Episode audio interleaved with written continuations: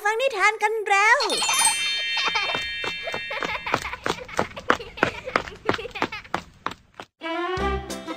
สวัสดีค่ะน้องๆยินดีต้อนรับเข้าสู่ชั่วโมงแห่งนิทานกับรายการคิดเอา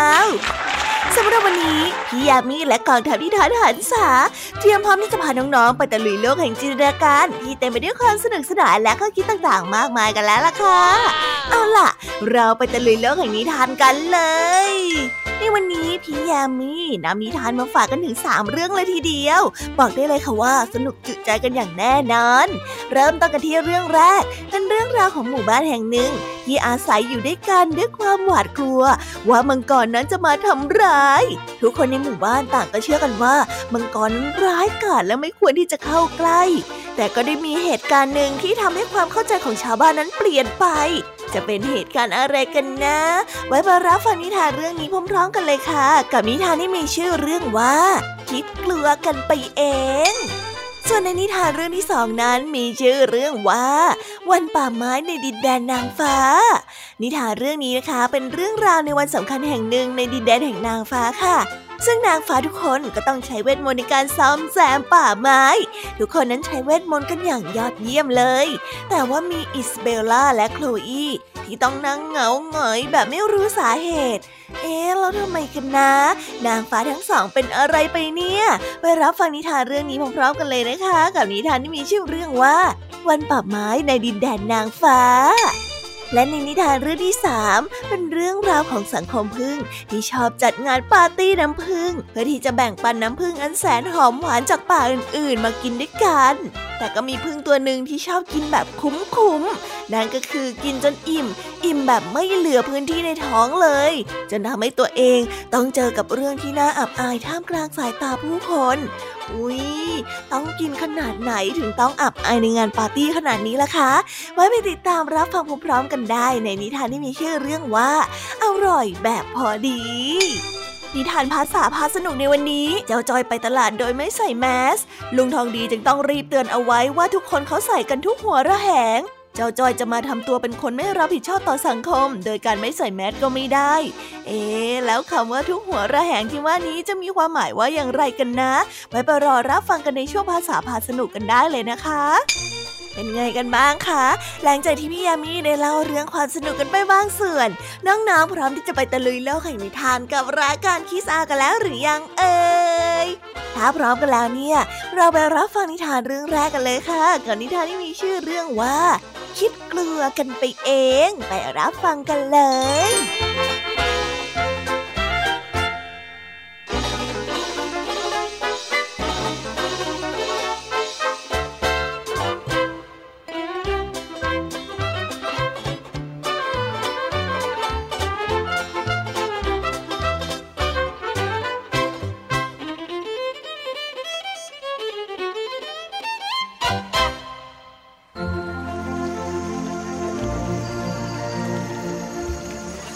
ครั้งหนึ่งนานมาแล้วมีชาวบ้านในหมู่บ้านหนึ่งที่อยู่ด้วยกันด้วยความหวาดกลัวมังกร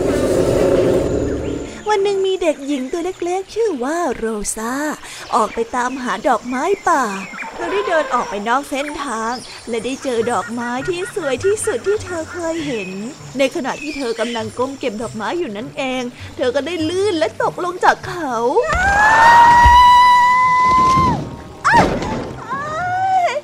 ข้อเท้าของเธอได้แผลงจึงได้ลุกขึ้นยืนไม่ได้เธอจึงได้เริ่มร้องไห้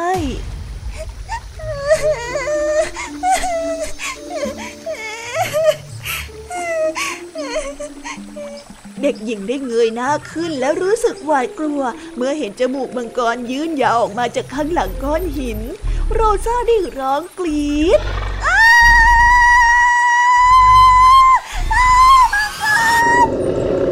และจมูกมังกรนั้นก็หายไปโรซาได้ร้องไห้เสียงดังขึ้นใครก็ได้ช่วยทีหลังจากนั้นไม่นานเธอก็ได้ยินเสียงนุ่มๆแหบห้าวและรู้ว่าเสียงนั้นเป็นเสียงของมังกรร้องเพลงเพลงของมังกรได้ช่วยปลอบโยนเธอเธอได้รู้สึกกลัวน้อยลงในไม่ช้ามังกรก็ได้โผล่ออกมาอีกครั้งปลอดภัยหรือยังถ้าหากว่าจะออกไปตอนนี้น่ะ มังกรได้ถามเธอจะไม่กินฉันใช่ไหมโรซาได้ถามฉันกังวลว่าเธอจะทำอันตรายกับฉันนะมังกรขี้ขลาดได้ยินแบบนั้นก็ได้กระซิบต่อไปว่าปีนขึ้นมาบนหลังของฉันสิเดี๋ยวฉันจะพาเธอไปส่งที่บ้านเมื่อพวกเขาถึงบ้านชาวบ้านต่างหวาดกลัวมังกรแต่โรซาบอกมังกรให้ร้องเพลงที่ปลอบโยนเธออีกครั้งในไม่ช้าทุกคนก็ได้รู้ว่ามังกรนั้นไม่มีอะไรน่ากลัวเลยชาวบ้านและมังกรก็อยู่ด้วยกันอย่างมีความสุขนับตั้งแต่นั้นตลอดมา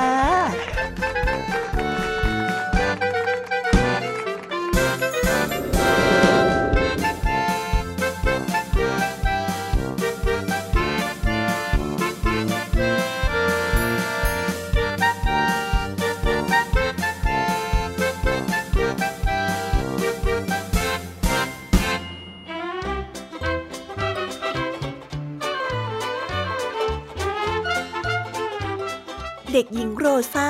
ถึงแม้ว่าจะเป็นเด็กหญิงที่ดื้อรั้นและไม่ฟังคำห้ามของผู้ใหญ่แต่ด้วยการแอบออกไปข้างนอกเพื่อเก็บดอกไม้ป่าจนเจอเข้ากับมังกรที่ชาวบ้านทั้งหลายต่างหวาดกลัวมาเป็นเวลานานทำให้เรื่องราวความหวาดกลัวนั้นคลี่คลายลงเมื่อทั้งเธอและชาวบ้านต่างก็รู้ว่ามังกรนั้นไม่ได้น่ากลัวและก็โหดร้ายอย่างที่คิดหนำซ้ำนะคะยังเป็นสัตว์ที่ร้องเพลงเพราะเอามากๆอีกด้วยบางครั้งความกลัวกันไปเองจากข่าวลือก็อาจจะทำให้คนเราไม่กล้าทำอะไรไปหลายอย่างยังไงก็ต้องฟังหูไว้หูกับข่าวลือต่างๆที่ตามมานะคะถ้าหากว่าหลงเชื่อไปซะหมดก็อาจจะเสียโอกาสที่จะได้พบปะกับความจริงที่งดงามเอาก็ได้ไปต่อกันในนิทานเรื่องที่สองกันเลยค่ะเมื่อนางฟ้าทุกคนนะคะจะต้องใช้เวทมนต์ที่ตัวเองนั้นได้เรียนรู้มาเพื่อไปช่วยเหลือเหล่าชีวิตมากมายในป่าแต่ดูเหมือนว่าจะมีนางฟ้าสององค์ที่ต้องนั่งเศร้าส้อยเพราะว่าไม่มีใครมาขอความช่วยเหลืออ้าวทำไมกันล่ะคะเพราะว่านางฟ้าทั้งสองไม่เก่งพอหรอกคะเนี่ยน่าสงสัยจริงๆเลยไว้ไปรับฟังเรื่องราวนี้พร้อมๆกันได้ในนิทานที่มีชื่อเรื่องว่าวันป่าไม้ในดินแดนนางฟ้ากันได้เลยนะคะ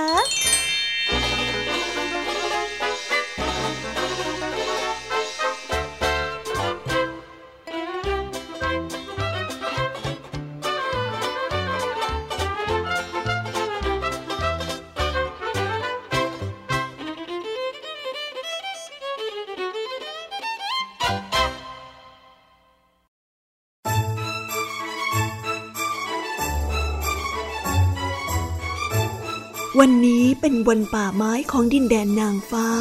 เป็นวันที่เหล่านางฟ้าจะได้ใช้เวทมนต์ของตัวเองช่วยเหลือสัตว์ป่าบรรดานักเรียนของโรงเรียนนางฟ้าต่างตื่นเต้นเป็นอย่างมากเพราะว่าปีนี้พวกเขาได้รับอนุญาตให้ใช้เวทมนต์เพื่อช่วยเหลือผู้อื่นอิซาเบลล่ากับโคอี้นางฟ้าอายุน้อยที่สุดได้ตั้งหน้าตั้งตารอคอยวันนี้เป็นสัปดาห์และแล้ววันที่ยิ่งใหญ่นี้ก็มาถึงนางฟ้าทั้งหลายต่างยุ่งอยู่กับการช่วยเหลือคนอื่นเอเดนได้ใช้เวทมนต์ของเขาช่วยแมงมุมซ่อมแซมใยที่ขาดเพอร์ลี่ช่วยพึ่งหาน้ำหวานมาดื่มคุณครูของพวกเขาคุณครูสไพรลี่รู้สึกยินดีเป็นอย่างมากแต่อิซาเบลล่าและโครอีนั้นรู้สึกเศร้าส้อยเพราะว่าพวกเขาร่ายเวทมนต์ไม่สำเร็จพวกเขาพยายามจะช่วยหนอนผีเสื้อให้กลายเป็นผีเสื้อแต่ก็ไม่มีอะไรเกิดขึ้นเลยพยายามดีมากจ้าอืมดีมากเลยล่ะครูสไพรี่ได้พูดกับเด็กๆคนอื่นและหันไปมองอิซาเบลล่าและโคลอีพอดีโคลอีและอิซาเบลล่าถอนหายใจเฮือกใหญ่ขณะที่บินผ่านต้นไม้ที่มีลูกนกสองตัวชะโง่ออกมาจากรังทำไมพวกเธอดูเศร้านักล่ะพวกเราอยากฝึกเวทมนต์แต่ยังหาคนที่ต้องการขอความช่วยเหลือจากเราไม่ได้เลยอิซาเบลล่าได้พูดอย่างเศร้าๆพวกเธอมาช่วยเราให้ได้ลูกนกน้อยได้ร้องอย่างร่าเริงพวกมันอธิบายว่าพวกมันยังไม่ได้เรียนวิชาบินเลยพวกมันอยากจะออกไปจากรังและเข้าร่วมทุกสิ่งที่สนุกในวันป่าไม้อิซาเบลล่าและโคอีได้โบกคทาให้นกทั้งสองตัวนั้นยืนอยู่บนรังเอาล่ะนะตอนนี้ก็กระพือปีกได้แล้วล่ะโคอีได้ร้องเวทมนต์นั้นเป็นที่สำเร็จแล้วอิซาเบลล่าและโคลอีได้บินไปรอบๆยอดไม้กับเพื่อนใหม่ขนปุยๆของพวกเขายอดเยี่ยมมากเลยละจ้า คุณครูสไพลี่ได้กล่าวอิซาเบลล่าและโคลอีนั้นหน้าแดงไปด้วยความภาคภูมิใจพวกเขาคิดว่านี่เป็นงานวันป่าไม้ในดินแดนนางฟ้าที่ดีที่สุดสำหรับพวกเขาเลย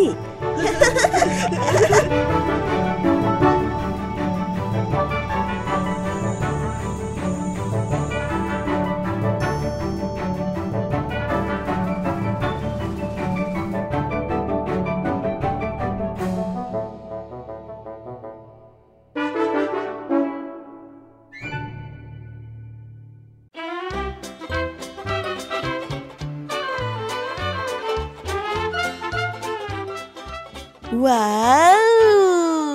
วันนี้เนี่ยช่างเป็นวันที่แสนจะสวยงามสำหรับอิซาเบลล่าและก็โคอีจริงๆเลยนะคะถึงแม้ว่าตอนเริ่มต้นจะดูเหมือนเหงาๆไปสักหน่อยแต่ก็ยังมีนกน้อยที่บินมาขอความช่วยเหลือจะทำให้ทั้งสองทั้งอิซาเบลล่าและก็โคอีเนี่ยได้ร่ายเวทมนต์ทำให้นกน้อยบินได้และก็เกิดความประทับใจให้แก่ทุกฝ่ายนั่นเองจะว่าไปแล้ววันดีๆก็เกิดขึ้นได้เพียงแต่เราได้ช่วยเหลือใครสักคนนั่นเองช่างเป็นวันที่สดใสจริงๆเลยเอาล่ะค่ะไปต่อกันในนิทานเรื่องที่สามกันเลยกับเรื่องราวของผึ้งนักกินกินให้เต็มพุงกินให้อิ่มท้องกินถึงกับผึ้งตัวอื่นๆนะต่างต้องซุบซิบในสิ่งที่เขาทำกันเลยทีเดียวแหมไม่รู้เหมือนกันนะคะว่าต้องกินแบบไหนถึงจะเกิดเรื่องแบบนั้นขึ้นได้ไปรับฟังเรื่องราวนี้พร้อมๆกันได้เลยค่ะกับนิทานที่มีชื่อเรื่องว่าอร่อยแบบพอดีไปรับฟังกันเลย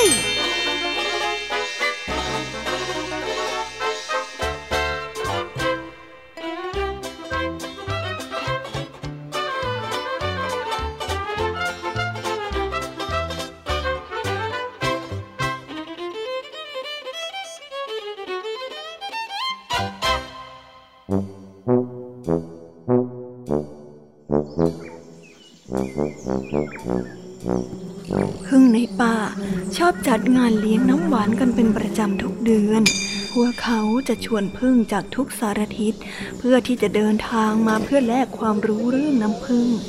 ในงานเลี้ยงนั้นจะมีน้ำหวานมากมายให้กับพวกผึ้งสามารถตักดื่มได้ตามใจชอบทั้งน้ำหวานจากผึ้งสวน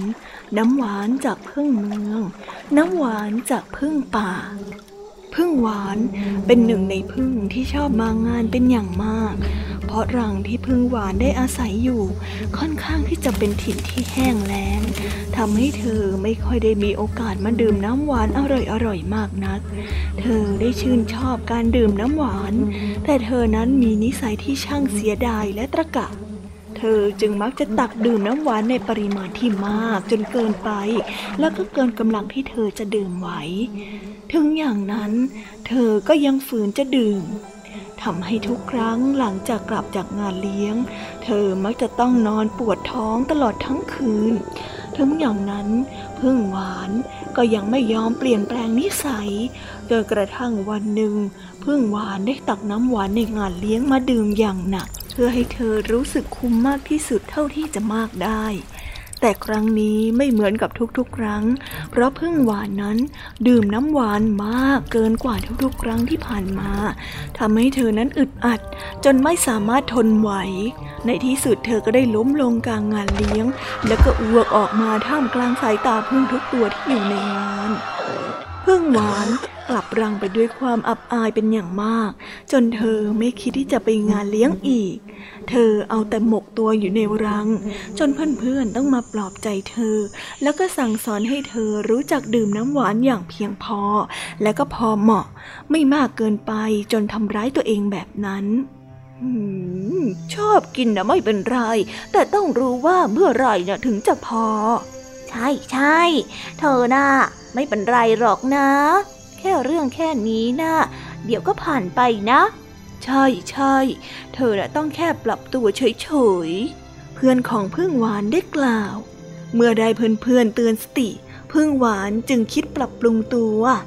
เธอได้หันมาดื่มน้ำหวานอย่างพอเหมาะแค่พออิ่มไม่ให้ตัวเองนั้นต้องอึดอัด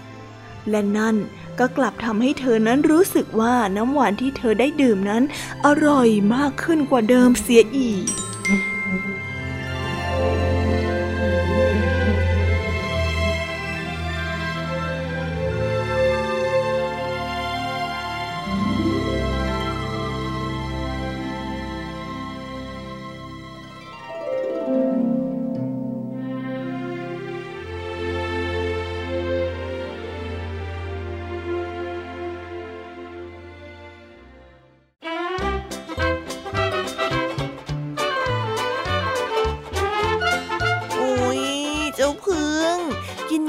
ถึงขนาดจะอาเจียนออกมาเลยเหรอคะเนี่ย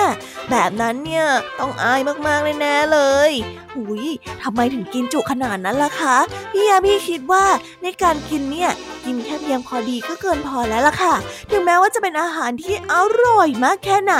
แต่ถ้ากินมากเกินไปนอกจากจะทำให้อาเจียนออกมาแล้วก็อาจจะทำให้เกิดปัญหาสุขภาพตามมาอีกด้วยนะคะ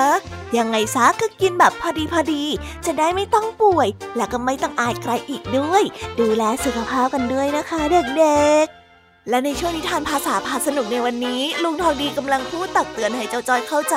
และตระหนักถึงการใส่แมสรับผิดชอบต่อสังคมเหมือนกับที่ใครๆเขาก็ทำกันทุกหัวระแหงไปติดตามเรื่องราวสนุกๆและความหมายของคำว่าทุกหัวระแหงพร้อมกันได้ในช่วงนิทานภาษาพาสนุกกันได้เลยนะคะ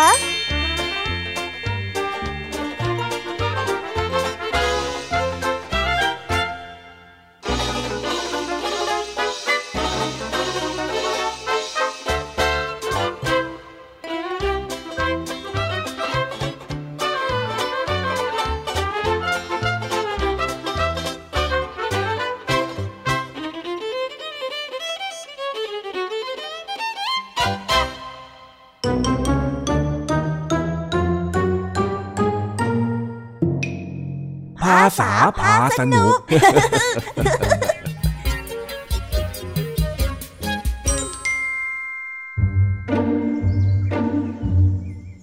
ปั่นจักรยานไปตลาดเพื่อไปซื้อของให้แม่แต่ลุงทองดีมองไปเห็นเจ้าจ้อยไม่ใส่แมสหรือหน้ากากอนามัยซึ่งตอนนี้ทางรัฐได้รณรงค์ให้ทุกคนใส่แมสเมื่อต้องไปสถานที่สาธารณะนั่นเลยทำให้ลุงทองดีต้องรีบเบรกเจ้าจ้อยไว้เสียก่อนลาลาลาลาลาบึ้ดบึ้ดบึ้ดบึ้ดบึ้ดบึ้ดเฮ้ยเฮ้ยเฮ้ยเจ้าจ้อยหยุดเลยนะเอ็งมานี่ก่อนเลยฮะอะไรล่ะจ๊ะลุงลุงเรียกจ้อยทำไมเหรอนี่เอ็งจะไปไหนล่ะเนี่ยอ๋อจ้อยกำลังจะไปตลาดนะจ๊ะพอดีว่าแม่ใช้ให้ไปซื้อของนิดหน่อยแล้วจะไปตลาดทำไมถึงไม่ใส่แมสตอนนี้เขารณรงค์ให้ใส่แมสป้องกันโรคระบาดอยู่เอ็งไม่รู้เหรออ๋อจ้อยรู้จ้ะแต่จ้อยใส่มานานแล้วนะแถมบ้านเราก็อยู่บ้านนอกเชื้อโรคมาไม่ถึงหรอกเอ้ยไม่ได้ไม่ได้เอ็งจะมาคิดแบบนี้ไม่ได้แบบนี้เนี่ยเขาเรียกว่าประมาทนะเนี่ยโอ้ลุงก็จ้อยไม่ชอบนี่นะพอใส่แมสแล้วก็จะไม่สะดวกแถมยังมีสายแมสมาเกี่ยวจนหูช้ำอีกอ่ะก็ไม่ได้หมายความว่าเอ็งต้องใส่อยู่คนเดียวนี่นาใครๆเขาก็ใส่กันทั้งนั้นนี่แต่จ้อยอยากแตกต่างไงลุงลุงนึกภาพสิจ๊ะพอจ้อยเดินเข้าไปในตลาดแบบไม่ใส่แมสอยู่คนเดียวดูที่เท่จะตายเออนะไอความเท่นี่แหละที่มันจะทำให้เอ็งตายน่ะเอ็งนี่ไม่ได้ดูข่าวมั่งเลยหรือว่าเชื้อมันติดกันง่ายมากเลยอ่ะก็ดูมั่งไม่ดูมั่งอ่ะจ๊ะแต่ในทีวีเขาก็บอกว่าอย่าตื่นตระหนกนี่นาลุงอ่ะอย่าตื่นตระหนกสิโอ้ยข้าจะพูดยังไงกับเอ็งดีนะเนี่ยคนเขาใส่แมสกันทั่วทุกหัวระแหงทำไมข้ายังจะต้องมากำชับเอ็งอีกเล่าฮะหัวระแหงคืออะไรอ่ะมันแปลว่าอะไรล่ะจ๊ะลุงคำว่าทุกหัวระแหงที่ข้าพูดมันเป็นคำที่หมายถึงทุกแห่งทุกหนหรือว่าทุกสถานที่ยังไงล่ะอ๋ออย่างนี้นี่เองเฮ้ยตามใจเองเถอะในเมื่อข้าบอกขนาดนี้แล้วคนเขาใส่แมสกันทุกหัวระแหงเพื่อเป็นการรับผิดชอบต่อสังคมแล้วเองจะไม่ใส่แล้วกลายเป็นคนที่ไม่รับผิดชอบต่อสังคมก็เรื่องของเองเถอะโอ้ยใจขึ้นเลยลุงพูดแบบนี้ใจขึ้นเลยเฮ้ยอะไรอะไรขึ้นอะไรของเองฮะความสำนึกผิดมันพุ่งขึ้นนะสิจ๊ะจ้อยขอโทษจ้ะเดี๋ยวจ้อยจะกลับไปใส่แมสที่บ้านก่อนก็ได้การที่ข้าบ่นเองเนี่ยไม่ได้หมายความว่าข้าสนุกหรอกนะแต่ที่บ่นเนี่ยเพราะเป็นห่วงถ้าสมมุติเองไปติดเชื้อขึ้นมามันก็จะลำบากหาทางรักษาได้ยากก็นั่นแหละสิจ๊ะแล้วถ้าเกิดว่าเองติดเชื้อมาเดี๋ยวแม่เองก็ติดเดี๋ยวข้าก็ติดเดี๋ยวไอ้แดงกับไอ้สิงห์และเพื่อนที่โรงเรียนก็ติดแบบนั้นน่ะเองจะกลายเป็นคนที่เอาเชื้อมาแพร่ให้กับคนรอบข้างนะไม่เอาแบบนั้นดูไม่รับผิดชอบต่อสังคมจริงๆด้วยจ้อยเข้าใจแล้วว่าทำไมต้องใส่แมสกันทุกหัวระแหงเข้าใจแบบนี้ก็ดีแล้วไปไปกลับไปใส่แมสซะแล้วค่อยไปตลาดอ้ออีกอย่างหนึ่งก็อย่าลืมล้างมือบ่อยๆด้วยล่ะอืมได้เลยจ้ะจ้อยจะใส่แมสล้างมือแล้วก็ดูแลตัวเองให้ดีๆจ้อยนะไม่อยากเป็นคนที่ไม่รับผิดชอบต่อสังคมโอเคโอเคงั้นก็ไปจัดการใส่แมสซะให้เรียบร้อยได้เลยจ้าขอบคุณลุงทองดีที่ช่วยเตือนจ้อยนะจ๊ะ